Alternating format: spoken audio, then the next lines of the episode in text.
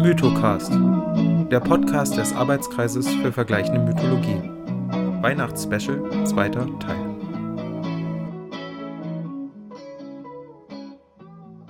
Ebenezer Scrooge wurde wie prophezeit in den ersten beiden Stunden nach Mitternacht von den Geistern der vergangenen und der gegenwärtigen Weihnacht heimgesucht.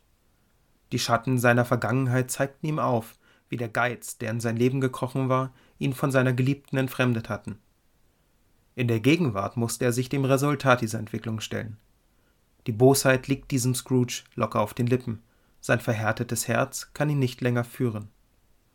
So sorgt er im Leben seiner Angestellten für Kummer und Leid, was er an der Hand des zweiten Geistes unverhüllt erkennen muss. Nun, zum dritten Glockenschlag steht der Besuch des letzten Geistes bevor. Es ist der Geist der zukünftigen Weihnacht. Kann dieser es schaffen, Scrooge von seiner Habsucht zu erlösen? Die Erscheinung kam langsam, feierlich, schweigend auf ihn zu. Als sie herangekommen war, fiel Scrooge auf die Knie nieder, denn selbst die Luft, durch die sich der Geist bewegte, schien geheimnisvolles Grauen um sich zu verbreiten. Die Erscheinung war verhüllt in einem schwarzen, weiten Mantel, der nichts von ihr sehen ließ als eine ausgestreckte Hand. Wäre diese nicht gewesen, es wäre einem schwer angekommen, die Gestalt von der Nacht zu trennen, die sie umgab. Als sie neben ihm stand, fühlte er, dass sie groß und stattlich war, und dass ihn ihre geheimnisvolle Gegenwart mit einem feierlichen Grauen erfüllte. Er wusste weiter nichts, denn der Geist sprach und bewegte sich nicht. Ich stehe vor dem Geist der zukünftigen Weihnacht? fragte Scrooge. Der Geist antwortete nicht, sondern wies mit der Hand zur Erde hinab. Du willst mir die Schatten der Dinge zeigen, die noch nicht geschehen sind, aber noch geschehen werden, fuhr Scrooge fort.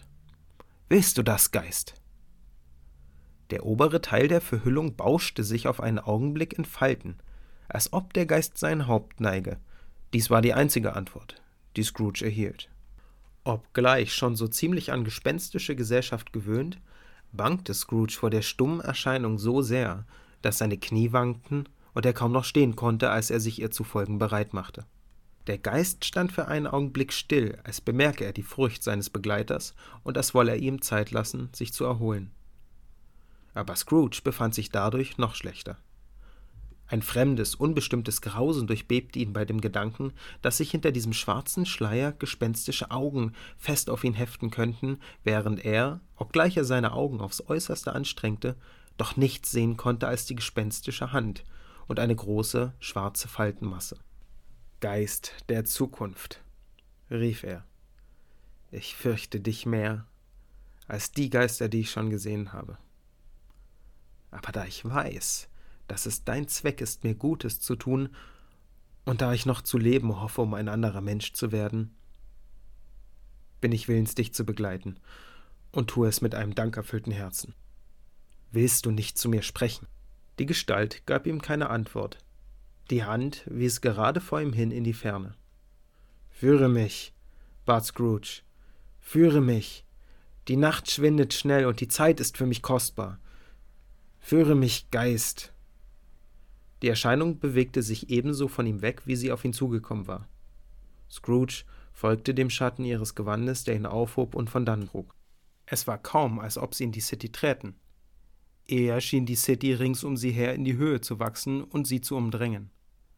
Aber sie waren doch mitten in ihrem Herzen, auf der Börse unter den Kaufleuten, die geschäftig hin und her eilten, mit dem Geld in ihren Taschen klimperten, in Gruppen miteinander sprachen, nach der Uhr sahen und gedankenvoll mit den großen goldenen Petschaften an den Uhrketten spielten, wie Scrooge er schon so oft gesehen hatte. Der Geist blieb bei einer Gruppe von Kaufleuten stehen und Scrooge sah, dass die Hand der Erscheinung darauf hinwies, daher näherte er sich ihnen, um ihr Gespräch zu belauschen. Nein, ich weiß nicht viel davon zu sagen, sagte ein großer, fetter Mann mit einem ungeheuren Doppelkinn. Ich weiß nur, dass er tot ist. Wann starb er denn? fragte ein anderer. Vorige Nacht, glaub ich. Mein Gott, was hat ihm denn gefehlt? mischte sich ein Dritter ein, der dabei eine große Prise aus einer sehr großen Dose nahm. Ich dachte, der würde nie sterben. Weiß Gott, sagte der Erste und gähnte. Was hat er mit seinem Geld angefangen? fragte ein Herr mit einem roten Gesicht und einem Auswuchs an der Nasenspitze, der wie der Lappen eines Truthahns wackelte. Ich habe nichts davon gehört, sagte der Mann mit dem fetten Doppelkinn und gähnte abermals. Hat es wahrscheinlich seiner Firma hinterlassen. Mir hat er es nicht vermacht, das weiß ich. Dieser reizende Scherz wurde mit einem allgemeinen Gelächter begrüßt. Es wird wohl ein sehr billiges Begräbnis werden, fuhr der Dicke mit dem Doppelkinn fort. Denn so wahr ich lebe, ich kenne niemanden, der mitgehen sollte. Wenn wir nun zusammenträten und freiwillig mitging? Ich tue mit, wenn für einen Lunch gesorgt wird, bemerkte der Herr mit dem Truthahnlappen an der Nasenspitze. Aber ich muss zu essen haben, wenn ich dabei sein soll. Ein neues Gelächter. Nun, da bin ich doch wohl der uneigennützigste von euch, meinte der erste Sprecher. Denn ich trage nie schwarze Handschuhe und esse nie Lunch. Aber ich gehe mit, wenn sich noch andere finden. Wenn ich's mir recht überlege, war ich am Ende sein vertrautester Freund, denn wir blieben stehen und sagten einander, wenn wir uns auf der Straße trafen, Guten Morgen.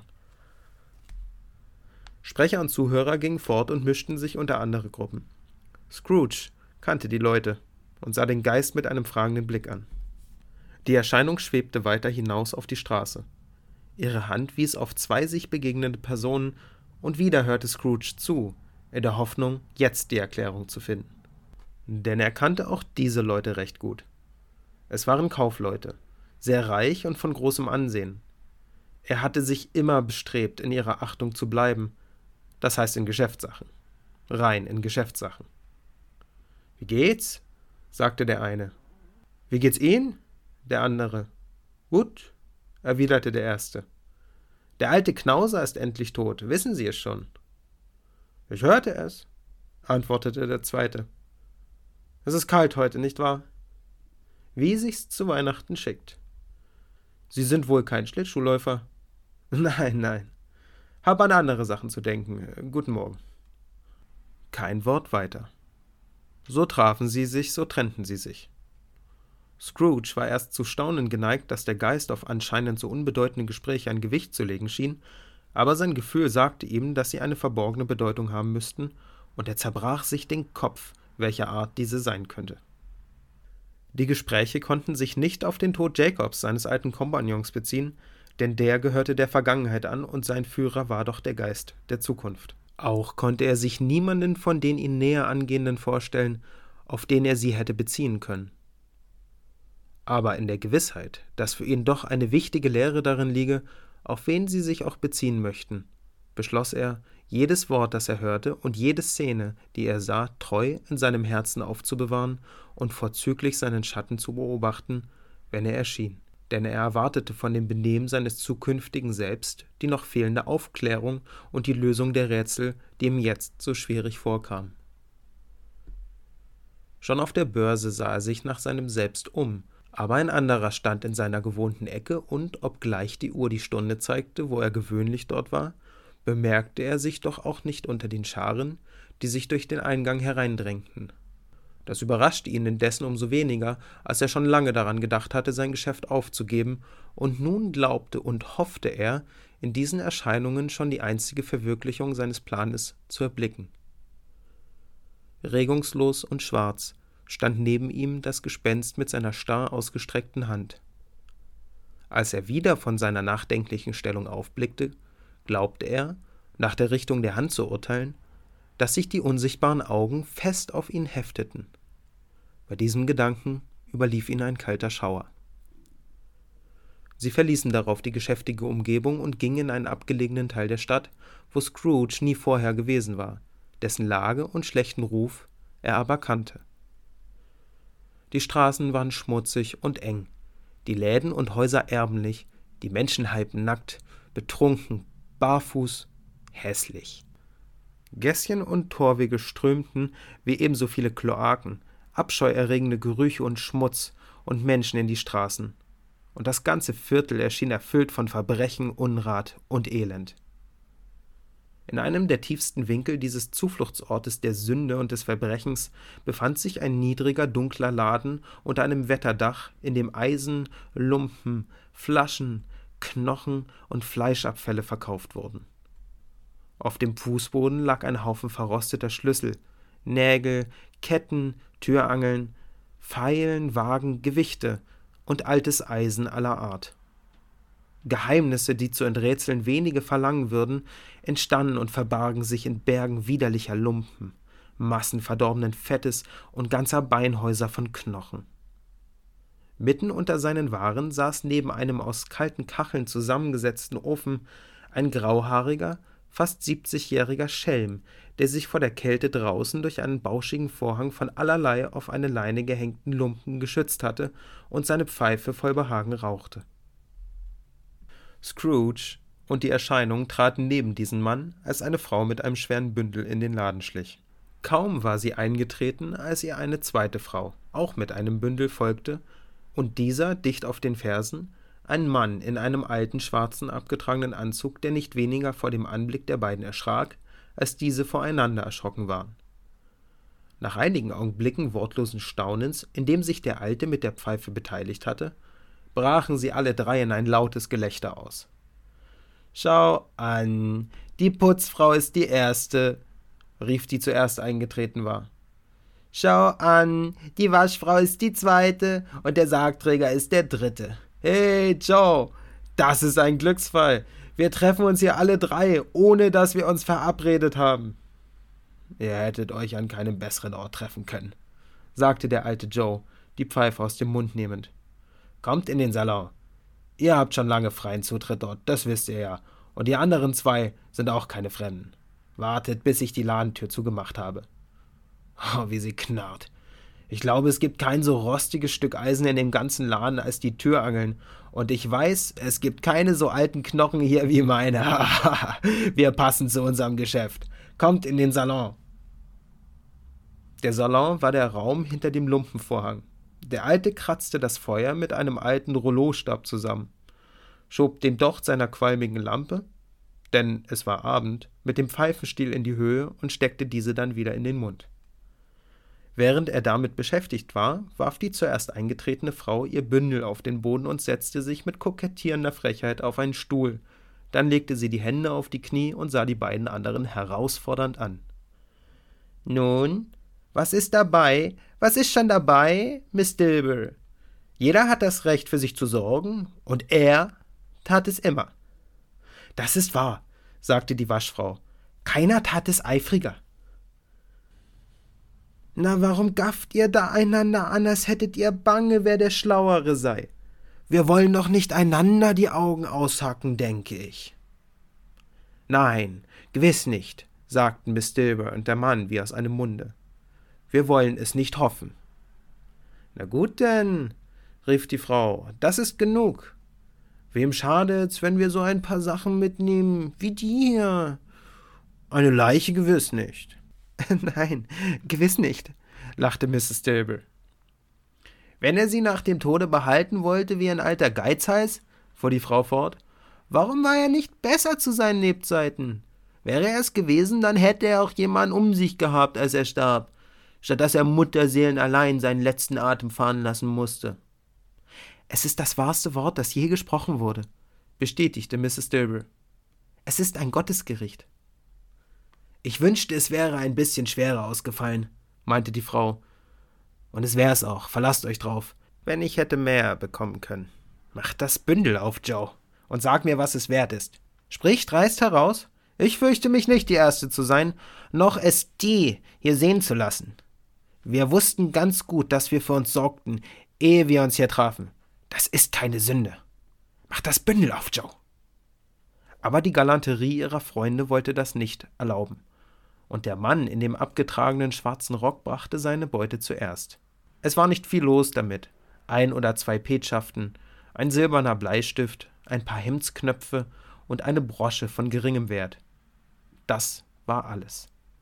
Die Gegenstände wurden von dem alten Joe untersucht und geschätzt, worauf er die Summe, die er für das Einzelne bezahlen wollte, an die Wand schrieb und zusammenrechnete, als er fand, dass nichts mehr nachkam.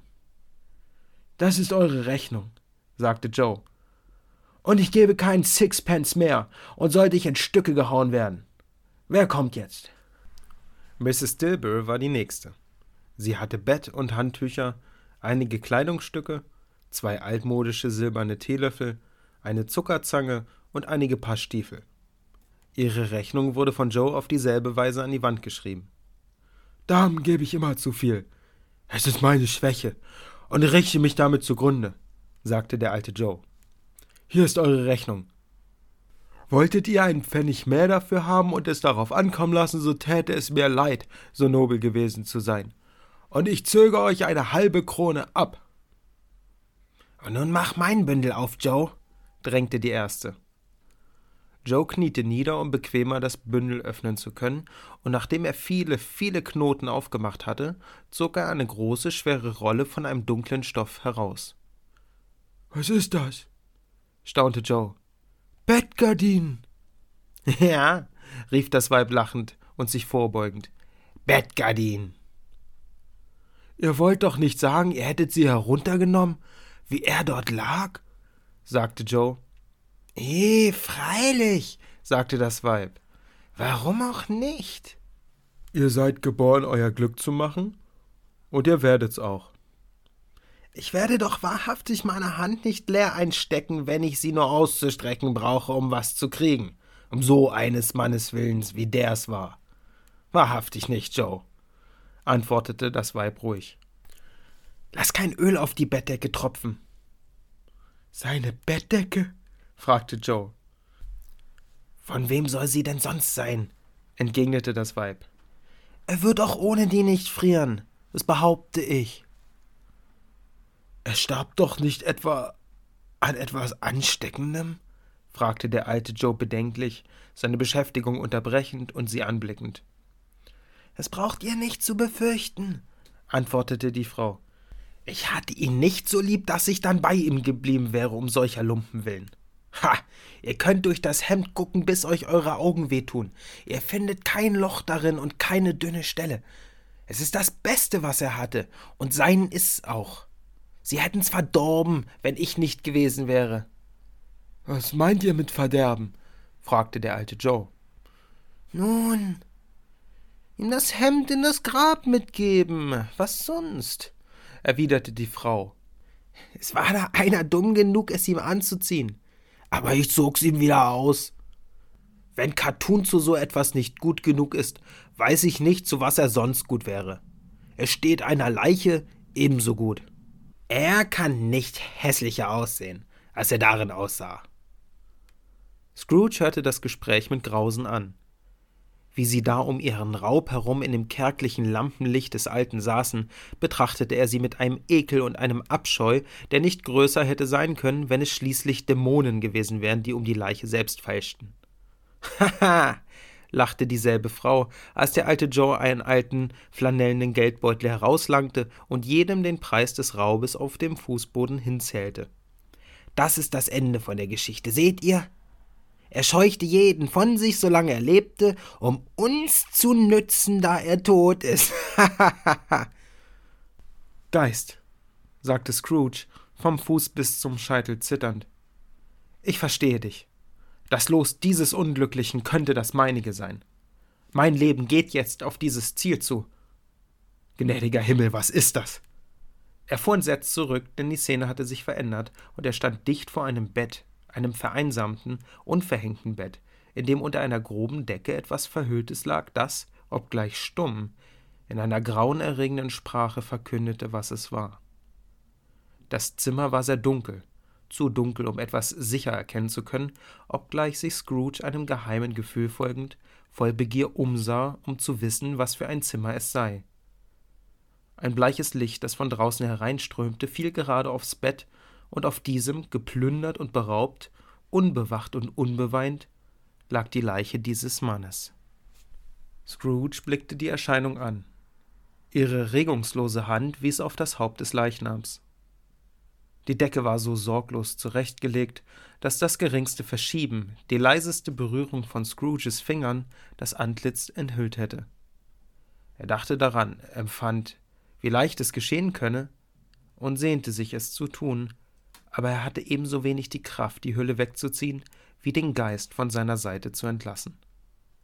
O kalter, starrer, schrecklicher Tod. Hier richte deinen Altar auf und umgib ihn mit den Schrecken, über die du verfügst, denn dies ist dein Reich. Aber dem geliebten und verehrten Haupt kannst du kein Haar krümmen, von ihm kannst du keinen Zug widerlich machen. Auch wenn die Hand schwer ist und herabsinkt, wenn man sie fallen lässt, auch wenn das Herz und der Puls schweigen. Die Hand war offen und barmherzig, das Herz war offen und warm und gut und der Puls ein menschlicher. Töte, Schatten, töte! Und sieh, wie seine guten Taten aus dem Todeswunden hervorströmen, um in der Welt ein unsterbliches Leben auszusäen. Es war nicht etwa eine Stimme, die diese Worte in Scrooges Ohren flüsterte, aber doch hörte er sie, während er auf das Bett starrte. Er dachte, wenn dieser Mann jetzt wieder erweckt werden könne, was würde wohl sein erster Gedanke sein? Nur Geiz, Hartherzigkeit, habgierige Sorge. Ein schönes Ende haben sie ihm bereitet. Er lag in dem düsteren leeren Haus, und kein Mann, kein Weib, kein Kind war da, um zu sagen, er war gütig gegen mich in dem und in jenem, und dieses einen gütigen Wortes gedenkend will ich seiner warten. Eine Katze kratzte an der Tür, und die Ratten nagten und raschelten unter dem Kamin. Was sie in dem Gemach des Todes wollten und warum sie so unruhig waren, wagte Scrooge nicht auszudenken. Geist, sagte er, dies ist ein schrecklicher Ort. Wenn ich ihn verlasse, werde ich nicht seine Lehre vergessen, glaub mir. Lass uns gehen, Immer noch wies der Geist mit regungslosem Finger auf das Haupt der Leiche. Ich verstehe dich, antwortete Scrooge, und ich täte es, wenn ich könnte, aber ich habe die Kraft nicht dazu, Geist, ich habe die Kraft nicht dazu. Wieder schien ihn der Geist anzublicken.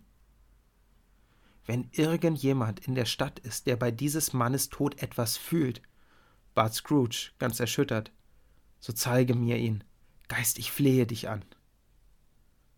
Die Erscheinung breitete ihren dunklen Mantel einen Augenblick vor ihm aus, wie einen Fittich, und wie sie ihn wieder wegzog, sah er ein taghelles Zimmer, in dem sich eine Mutter mit ihren Kindern befand.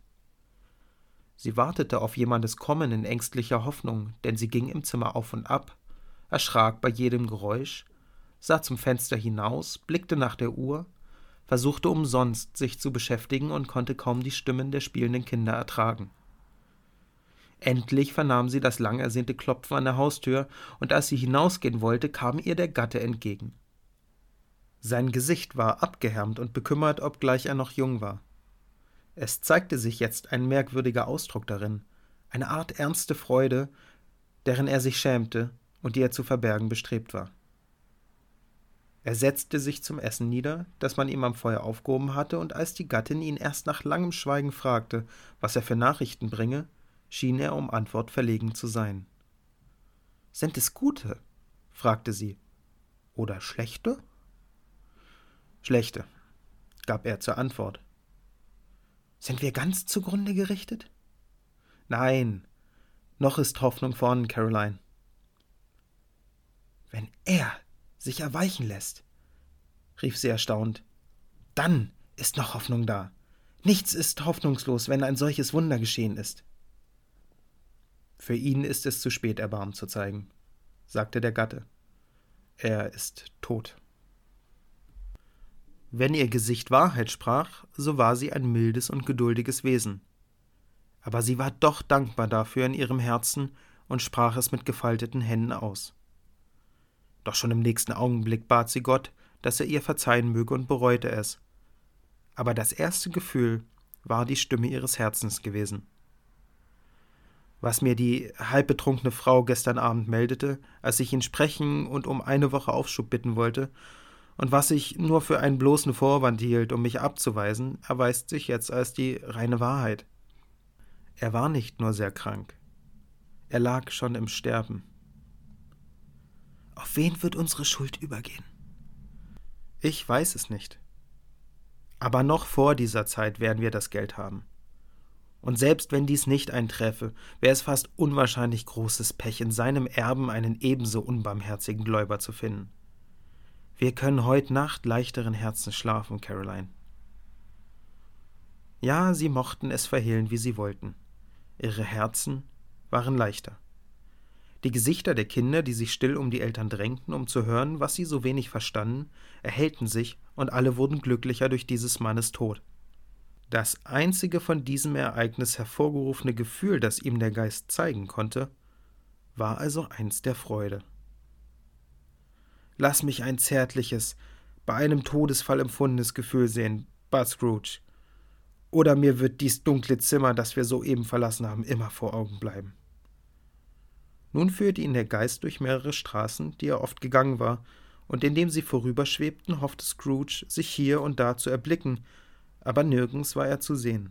Sie traten in Bob Cratchits Haus, dessen Wohnung sie schon früher besucht hatten, und fanden dort die Mutter mit den Kindern um das Feuer sitzen. Alles war ruhig, alles war still, sehr still. Die lärmenden kleinen Cratchits saßen stumm wie steinerne Bilder in einer Ecke und sahen auf Peter, der ein Buch vor sich hatte. Mutter und Töchter nähten, aber auch sie waren still sehr still. Und er nahm ein Kind und stellte es in ihre Mitte.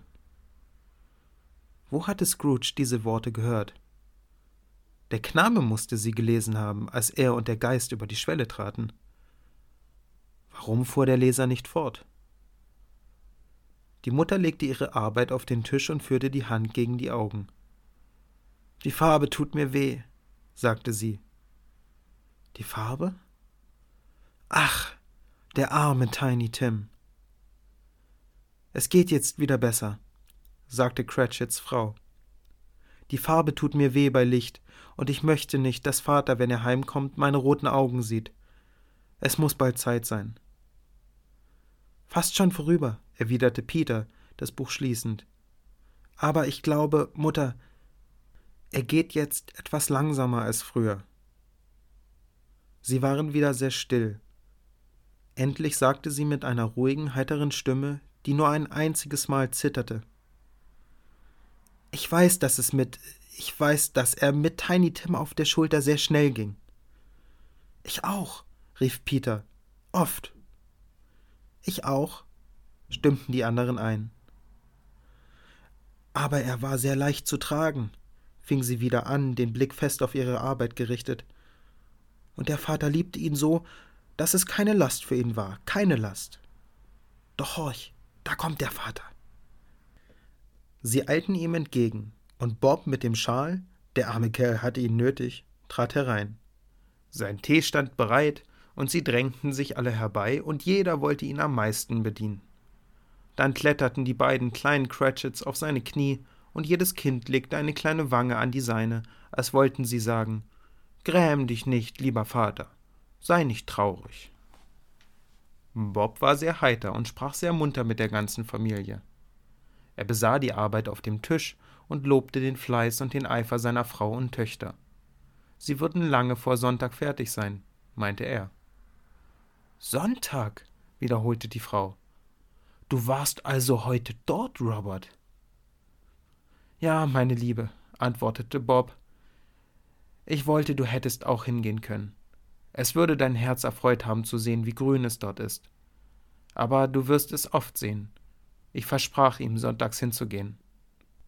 Mein liebes, liebes Kind, meinte Bob, mein liebes Kind. Er brach auf einmal zusammen. Er konnte nicht anders. Hätte er anders gekonnt, so wären er und sein Kind einander wohl weniger nahe gewesen. Er verließ die Stube und ging die Treppe hinauf in ein Zimmer, das hell erleuchtet und weihnachtsmäßig ausgeputzt war. Ein Stuhl stand dicht neben dem Kind, und man sah, dass vor kurzem jemand dagewesen war. Der arme Bob setzte sich nieder, und als er ein wenig nachgedacht und sich gefasst hatte, küsste er das kleine kalte Gesicht. Er war versöhnt mit dem Geschehenen und ging wieder hinunter. Ganz heiter.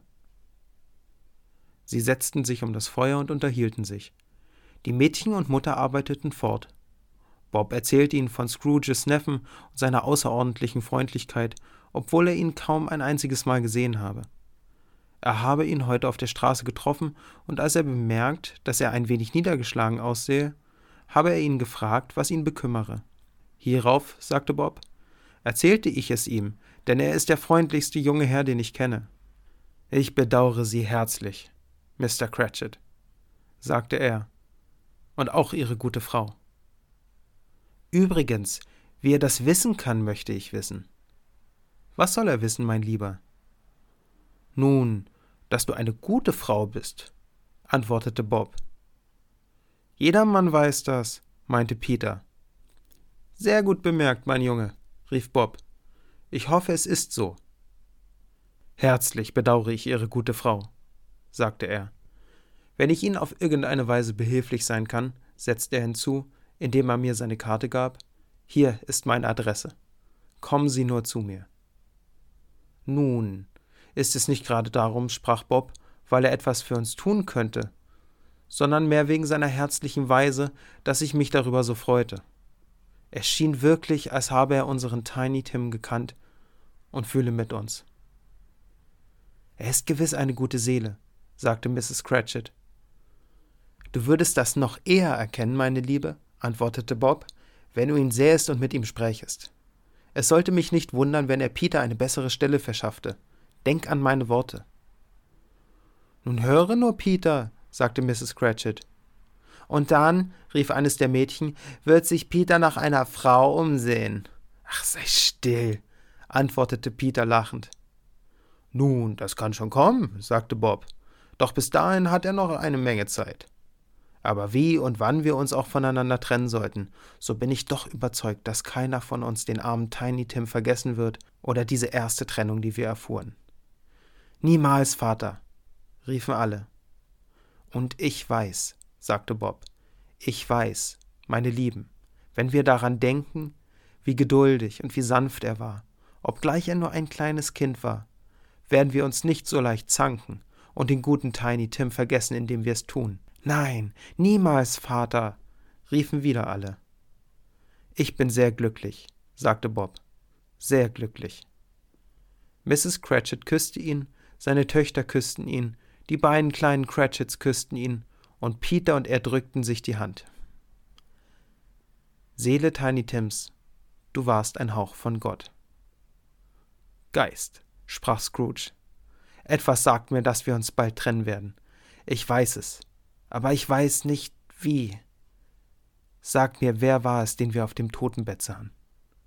Der Geist der vergangenen Weihnacht führte ihn wie zuvor an die Zusammenkunftsorte der Geschäftsleute, aber er sah sich selber nicht. Der Geist hielt sich nirgends auf, sondern schwebte immer weiter, wie nach dem Ort zu, wo Scrooge die gewünschte Lösung des Rätsels finden würde, bis ihn dieser bat, einen Augenblick zu verweilen. Ja, dieser Hof, durch den wir jetzt eilen, sagte Scrooge, war einst mein Geschäft und war es lange Jahre hindurch. Ich erkenne das Haus. Lass mich sehen, was ich in den kommenden Tagen sein werde. Der Geist stand still, die Hand zeigte anderswohin. Das Haus ist dort, rief Scrooge. Warum zeigst du anderswohin? Der unerbittliche Finger nahm keine andere Richtung an. Scrooge eilte nach dem Fenster seines Kontors und schaute hinein. Es war noch ein Kontor, aber nicht das seinige. Die Möbel waren nicht dieselben, und die Gestalt in dem Stuhl war nicht die seine. Die Erscheinung zeigte nach derselben Richtung wie vorher. Er trat wieder zu ihr hin, und nachsinnend, warum und wohin sie ging, begleitete er sie, bis sie eine eiserne Pforte erreichten.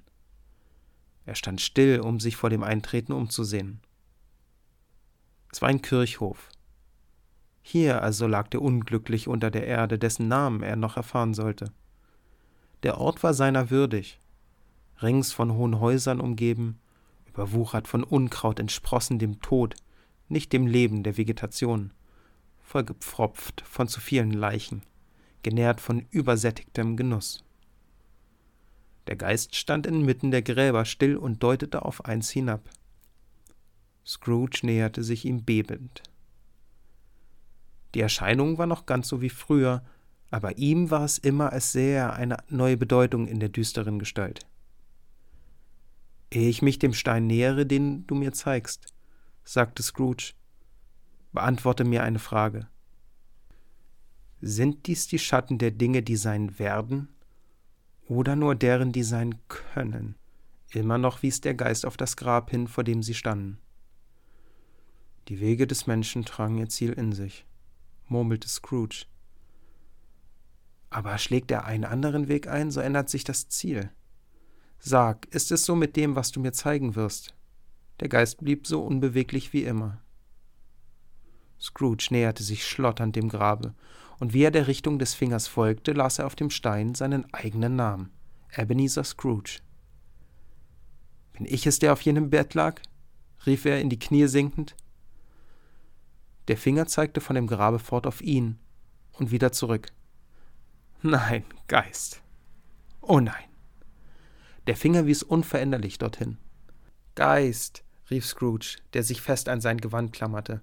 Ich bin nicht mehr der Mensch, der ich ehedem war. Ich will ein anderer Mensch werden, als ich vor diesem Tage gewesen bin. Warum zeigst du mir dies, wenn alle Hoffnung geschwunden ist? Zum ersten Male schien die Geisteshand zu zittern. Guter Geist, fuhr er fort, dein eigenes Herz legt bittend für mich ein Wort ein und bedauert mich. Sag mir, dass ich durch ein verändertes Leben die Schattenbilder, die du mir gezeigt hast, ändern kann. Die gütige Hand zitterte. Ich will Weihnachten in meinem Herzen ehren. Ich will versuchen, es zu feiern. Ich will in der Vergangenheit, in der Gegenwart und in der Zukunft leben. Die Geister von allen dreien sollen in mir lebendig sein. Ich will ihren Lehren mein Herz nicht verschließen. O sage mir, dass ich die Schrift auf diesem Stein tilgen kann. In seiner Angst ergriff Scrooge die gespenstige Hand. Sie versuchte, sich von ihm loszumachen, aber er war stark in seinem Flehen und hielt sie fest. Der Geist, noch stärker, stieß ihn zurück. Wie Scrooge die bebenden Hände zu einem letzten Flehen um Änderung seines Schicksals in die Höhe hielt, sah er die Erscheinung sich verändern. Sie wurde kleiner und kleiner und schwand zu einem Bettpfosten zusammen. Das Ende. Ja, und es war sein eigener Bettpfosten. Es war sein Bett und sein Zimmer, und was das Glücklichste und Beste war, die Zukunft gehörte ihm, um sich zu bessern. Ich will in der Vergangenheit, in der Gegenwart und in der Zukunft leben, wiederholte Scrooge, als er aus dem Bett kletterte. Die Geister von allen dreien sollen in mir lebendig sein. Oh, Jacob Marley, der Himmel sei dafür gepriesen und die Weihnachtszeit. Ich sage es auf meinen Knien, alter Jacob, auf meinen Knien. Er war von seinen guten Vorsätzen so durchflammt und außer sich, dass seine bebende Stimme auf seinen Ruf kaum antworten wollte. Während seines Ringens mit dem Geist hatte er bitterlich geweint, und sein Gesicht war noch nass von den Tränen. Sie sind nicht herabgerissen, rief Scrooge, einen der Bettgardinen an die Brust drückend. Sie sind nicht herabgerissen. Sie sind da. Ich bin da. Die Schatten der Dinge, die da kommen, können vertrieben werden. Ja, ich weiß es. Ich weiß es gewiss. Während dieser ganzen Zeit beschäftigten sich seine Hände mit den Kleidungsstücken. Er zog sie verkehrt an, zerriss sie, verlegte sie und machte damit allerhand tolle Sprünge. Ich weiß nicht, was ich tue, rief Scrooge in einem Atem weinend und lachend und mit seinen Strümpfen einen wahren Laokoon aus sich machend. Ich bin leicht wie eine Feder, selig wie ein Engel, vergnügt wie ein Schulknabe, schwindlig wie ein Trunkener. Fröhliche Weihnachten alle Menschen.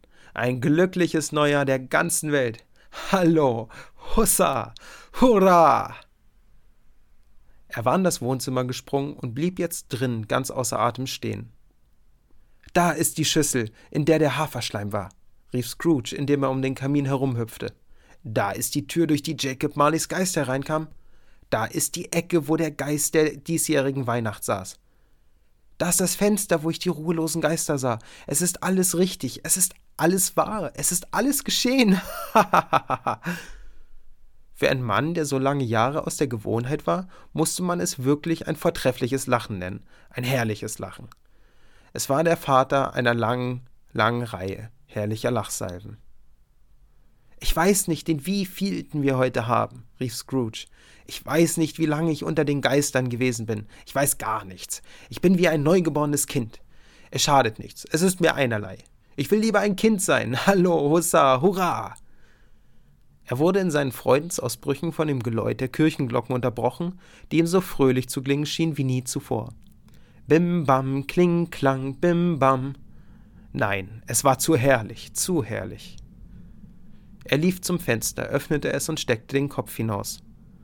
Kein Nebel, ein klarer, lustig heller, frischfroher Morgen, eine Kälte, die dem Blut einen Tanz vorpfiff, goldenes Sonnenlicht, ein himmlischer Himmel, lieblich erquickende Luft, fröhliche Glocken, Oh, wie herrlich. Wie herrlich. Was ist denn heute für ein Tag? Rief Scrooge einem Knaben in Sonntagskleidern zu, der unterm Fenster stand. Wie? fragte der Knabe mit der allergrößten Verwunderung. Was ist heute für ein Tag, mein Junge? fragte Scrooge. Heute? antwortete der Knabe. Nun, Christtag. Es ist Christtag, sagte Scrooge zu sich selber. Ich habe ihn also nicht versäumt. Die Geister haben alles in einer Nacht erledigt. Sie können alles, was sie wollen. Natürlich, natürlich. Heda, mein Junge. Was denn? antwortete der Knabe. Kennst du des Geflügelhändlers Laden in der zweitnächsten Straße an der Ecke? fragte Scrooge. Äh, warum denn nicht? antwortete der Junge.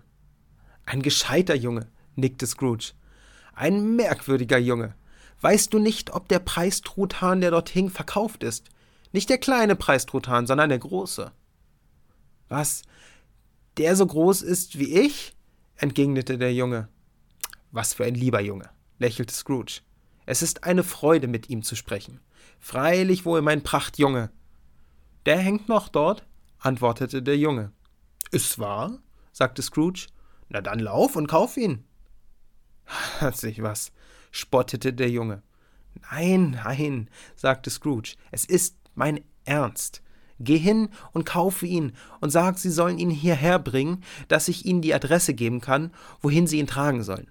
Komm mit dem Träger wieder her und ich gebe dir einen Schilling. Kommst du rascher als in fünf Minuten zurück, bekommst du eine halbe Krone. Der Bengel verschwand wie ein Blitz. Ich will ihn Bob Cratchit schicken, flüsterte Scrooge, sich die Hände reibend und fast vor Lachen platzend. Er soll nicht wissen, wer ihn schickt. Er ist zweimal so groß wie Tiny Tim. Ein Witz wie den hat's noch nie gegeben. Als er die Adresse schrieb, zitterte seine Hand, aber er schrieb so gut es ging und stieg die Treppe hinab, um die Haustür zu öffnen und den Truthahn zu erwarten. Wie er dastand, fiel sein Auge auf den Türklopfer. Ich werde ihn lieb haben, solange ich lebe, rief Scrooge ihn streichelnd. Früher habe ich ihn kaum angesehen. Was er für ein ehrliches Gesicht hat. Er ist ein wunderbarer Türklopfer. Da ist der Truthahn. Hallo, Hussar, wie geht's? Fröhliche Weihnachten. Das war ein Truthahn. Er hätte nicht mehr lange lebendig auf seinen Füßen stehen können, sie wären knicks zerbrochen wie eine Stange Siegellack. Was? Das ist ja unmöglich, den nach Camden Town zu tragen, sagte Scrooge. Ihr müsst einen Wagen nehmen. Das Lachen, mit dem er dies sagte, und das Lachen, mit dem er den Truthahn bezahlte, und das Lachen, mit dem er den Wagen bezahlte, und das Lachen, mit dem er dem Jungen ein Trinkgeld gab, wurden nur von dem Lachen übertroffen, mit dem er sich atemlos in seinen Stuhl niedersetzte und lachte, bis ihm die Tränen die Backen herunterliefen. Das Rasieren war keine Kleinigkeit, denn seine Hand zitterte immer noch sehr, und Rasieren verlangt große Aufmerksamkeit, auch wenn man nicht gerade währenddessen tanzt aber selbst wenn er sich die Nasenspitze weggeschnitten hätte, würde er ein Stückchen Pflaster darauf geklebt und sich damit zufrieden gegeben haben. Er zog seine besten Kleider an und trat endlich auf die Straße. Die Leute strömten gerade aus ihren Häusern, wie er es gesehen hatte, als er den Geist der diesjährigen Weihnacht begleitete, und mit auf dem Rücken zusammengeschlagenen Händen durch die Straße gehend, blickte Scrooge jeden mit einem freundlichen Lächeln an. Er sah so unwiderstehlich freundlich aus, dass drei oder vier lustige Leute zu ihm sagten Guten Morgen, Sir, fröhliche Weihnachten. Und Scrooge sagte oft nachher, dass von allen lieblichen Klängen, die er je gehört, dieser seinem Ohr am lieblichsten geklungen hätte. Er war nicht weit gegangen, als er denselben stattlichen Herrn auf sich zukommen sah, der am Tage vorher in sein Kontor getreten war mit den Worten Scrooge und Marley, glaube ich. Es gab ihm förmlich einen Stich ins Herz, als er dachte, wie ihn wohl der alte Herr im Vorübergehen ansehen würde. Aber er wusste, welchen Weg er zu gehen hatte, und ging ihn. Lieber Herr, rief Scrooge, schneller laufend und den alten Herrn an beiden Händen ergreifend. Wie geht es Ihnen? Ich hoffe, Sie hatten gestern einen guten Tag? Es war sehr freundlich von Ihnen. Ich wünsche Ihnen fröhliche Weihnachten, Sir. Mr. Scrooge? Ja, sagte Scrooge so ist mein Name, und ich fürchte, er klingt Ihnen nicht sehr angenehm. Erlauben Sie, dass ich Sie um Verzeihung bitte. Und wollen Sie die Güte haben? Hier flüsterte ihm Scrooge etwas ins Ohr. Himmel! rief der Herr, als ob ihm der Atem ausgeblieben wäre. Mein lieber Mr. Scrooge, ist das Ihr Ernst? Wenn es Ihnen beliebt, sagte Scrooge, keinen Penny weniger. Es sind viele Rückstände dabei, ich versichere es Ihnen. Wollen Sie die Güte haben? Bester Herr, sagte der andere, ihm die Hand schüttelnd, ich weiß nicht, was ich zu einer solchen Freigebigkeit sagen soll. Ich bitte Sie, sagen Sie gar nichts dazu, antwortete Scrooge. Besuchen Sie mich. Wollen Sie mich besuchen?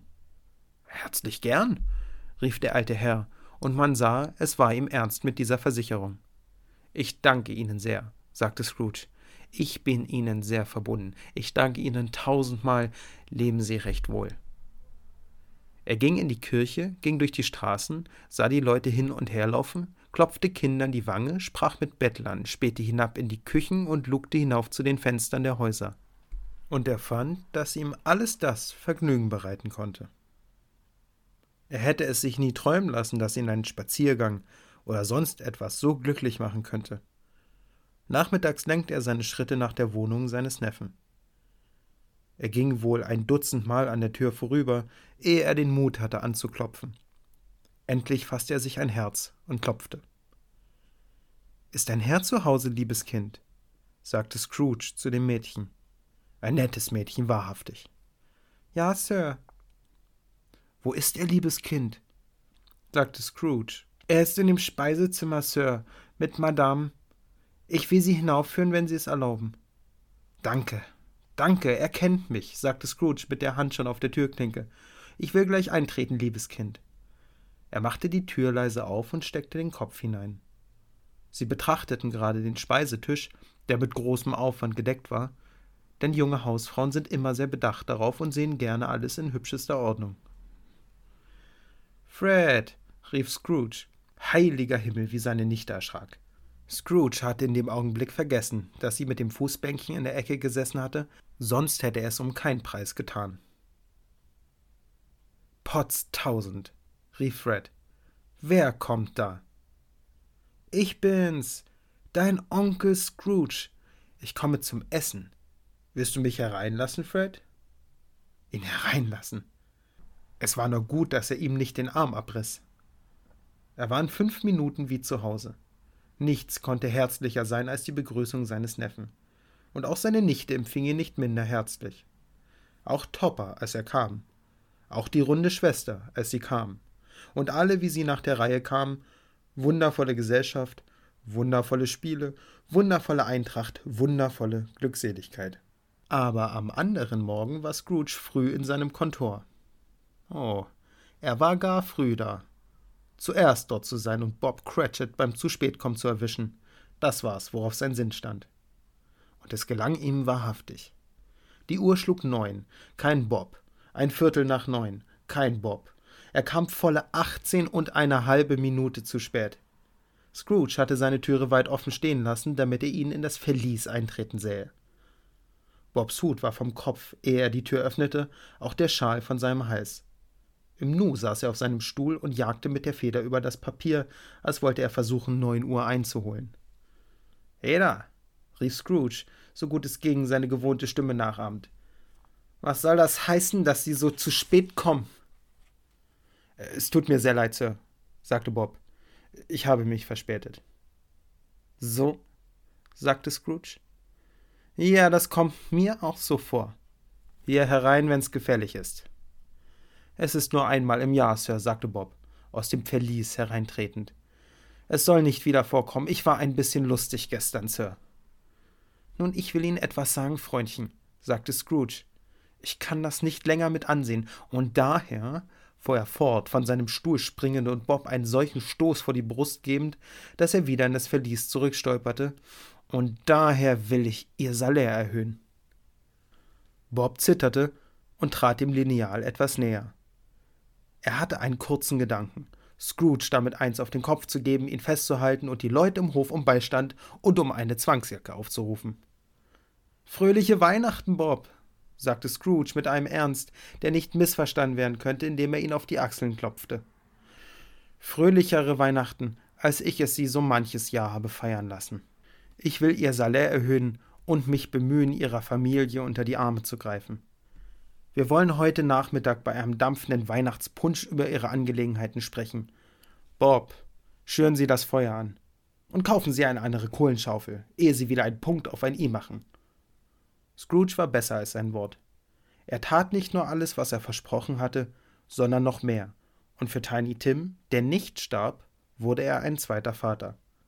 Er wurde ein so guter Freund und ein so guter Mensch, wie nur die liebe alte City oder jedes andere liebe alte Städtchen oder Dorf in der lieben alten Welt je einen Freund und Menschen gesehen hat. Einige Leute lachten, als sie ihn so verändert sahen, aber er ließ sie lachen und kümmerte sich wenig darum, denn er war klug genug zu wissen, dass nichts Gutes in dieser Welt geschehen kann, worüber nicht von vornherein einige Leute lachen müssen. Und da er wusste, dass solche Leute doch blind bleiben würden, so dachte er bei sich, es wäre besser, sie legten ihre Gesichter durch Lachen in Falten, als dass sie es auf weniger anziehende Weise täten. Sein eigenes Herz lachte, und damit war er vollauf zufrieden. Er hatte keinen ferneren Verkehr mit Geistern, sondern lebte von jetzt an nach dem Grundsatz gänzlicher Enthaltsamkeit. Und immer sagte man von ihm, er wisse Weihnachten recht zu feiern, wenn es überhaupt ein Mensch wisse. Möge dies auch in Wahrheit von uns allen gesagt werden können. Und so schließen wir mit Tiny Tims Worten. Gott segne jeden von uns. Das war der Mythocast. Weihnachtsspecial zweiter Teil. Mehr über Charles Dickens, weihnachtliches Brauchtum und natürlich den Weihnachtsmann erfahrt ihr unter www.vergleichende-mythologie.de. Wir wünschen allen ein frohes Fest. Bis zum nächsten Mal.